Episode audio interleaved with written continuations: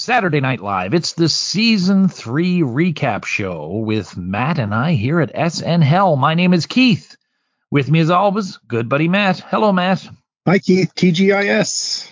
So would you like to know our top 3 episodes of the season? Absolutely. Our third place one was the Steve Martin episode, Steve Martin's fourth appearance with Randy Newman and the Nitty Gritty Dirt Band. And that one had, well, I can give you some sketches. It had Family Feud, the Coneheads Family Feud. Oh, I love that one, yeah. Gary Weiss film, Homes of the Stars. It had Body Floss, which I remember you enjoying. Yes. That one scores well, even on IMDb as well. So, yeah, that's a well-liked episode. Our second choice, I know you do remember it. We've talked about it a few times throughout the season, was the Charles Grodin, Paul Simon episode, where Charles Grodin made it as if he didn't rehearse. And a great night of comedy that night, I thought, anyway. I love Charles Grodin. Yeah, I thought he was I remember thinking he was really funny on the show. He has that cantankerous disposition. I remember that one pretty fondly. It had Irwin Mainway with Consumer Probes. It had the Coneheads Halloween. It had Samurai Dry Cleaner, Charles Grodin pretending to be Art Garfunkel. A lot of good stuff there. Nice. I forgot about the Art Garfunkel one. That was funny. And it should be no surprise, our number one episode this year was Steve Martin, the Blues Brothers. Rebecca was with us for that one. It had the Festrunk brothers, the strongest of their offerings. Theodoric of York, the Dancing in the Dark, where Martin and Gilda danced around the studio.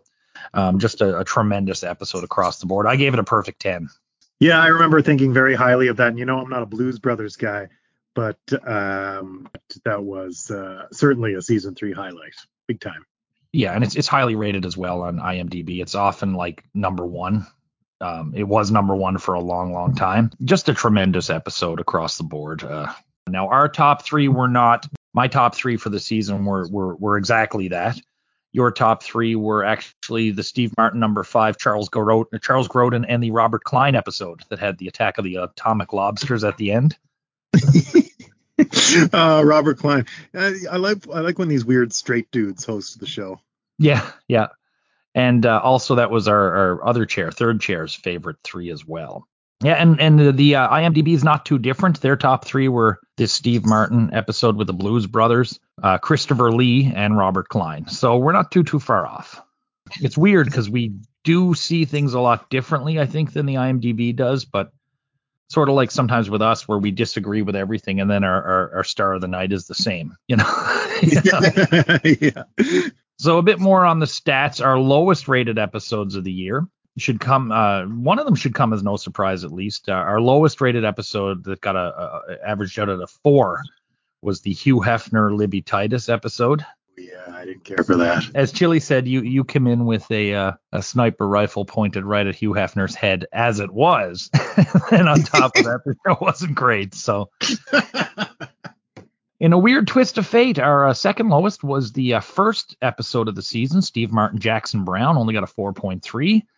That one was it was a weeknight for Steve Martin. It had that sketch Mike McMack, defense lawyer. He was it was a bunch of rape jokes against Gilda. Yeah, Gilda, yeah. Yeah, and Jackson Brown didn't tickle our fancy either. So yeah, that one was there. And then in probably like my own personal shocker of the season, our third lowest episode, getting only a 5, was the Buck Henry Leon Redbone episode.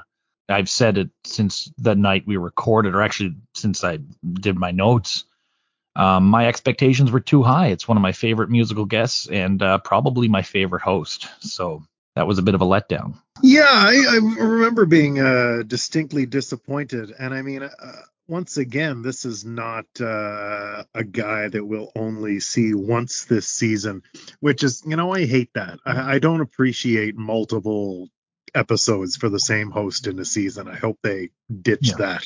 Yeah, that one did have Little Chocolate Donuts and a great Tom Schiller sketch, Life After Death. But it also had, like, there was a samurai, which usually poisons us. And it had that terrible Ricky Rat sketch, which was the whole cast kind of like inner city Mickey Mouse Club. I don't know if that's a memory of that, but vaguely I can see them with the names on their shirts and the terrible costuming that they use. Yeah. So just a few numbers. Live from New York, Chevy still holds that record. He has said it 29 times. John Belushi has said it 8, and Gilda has said it 7. Now, bearing in mind that Chevy said it almost every episode in the first year, he will eventually be overtaken. But I kind of like keeping a tally on this one just to see, because I know, like, for example, I think Darryl Hammond has the record. But at what point does Chevy lose that crown? Another Chevy crown that has been lost is Weekend Update. Jane has now hosted or co-hosted 38 times, Chevy 29, and Dan Aykroyd 20. So that one will also be blown extremely hardly out of the water in the years to come. Very interested to see the progression of Weekend Update. It's one of the obviously hallmarks of the show, and it just changes so much, too much in these early seasons, I'm finding. Mm-hmm.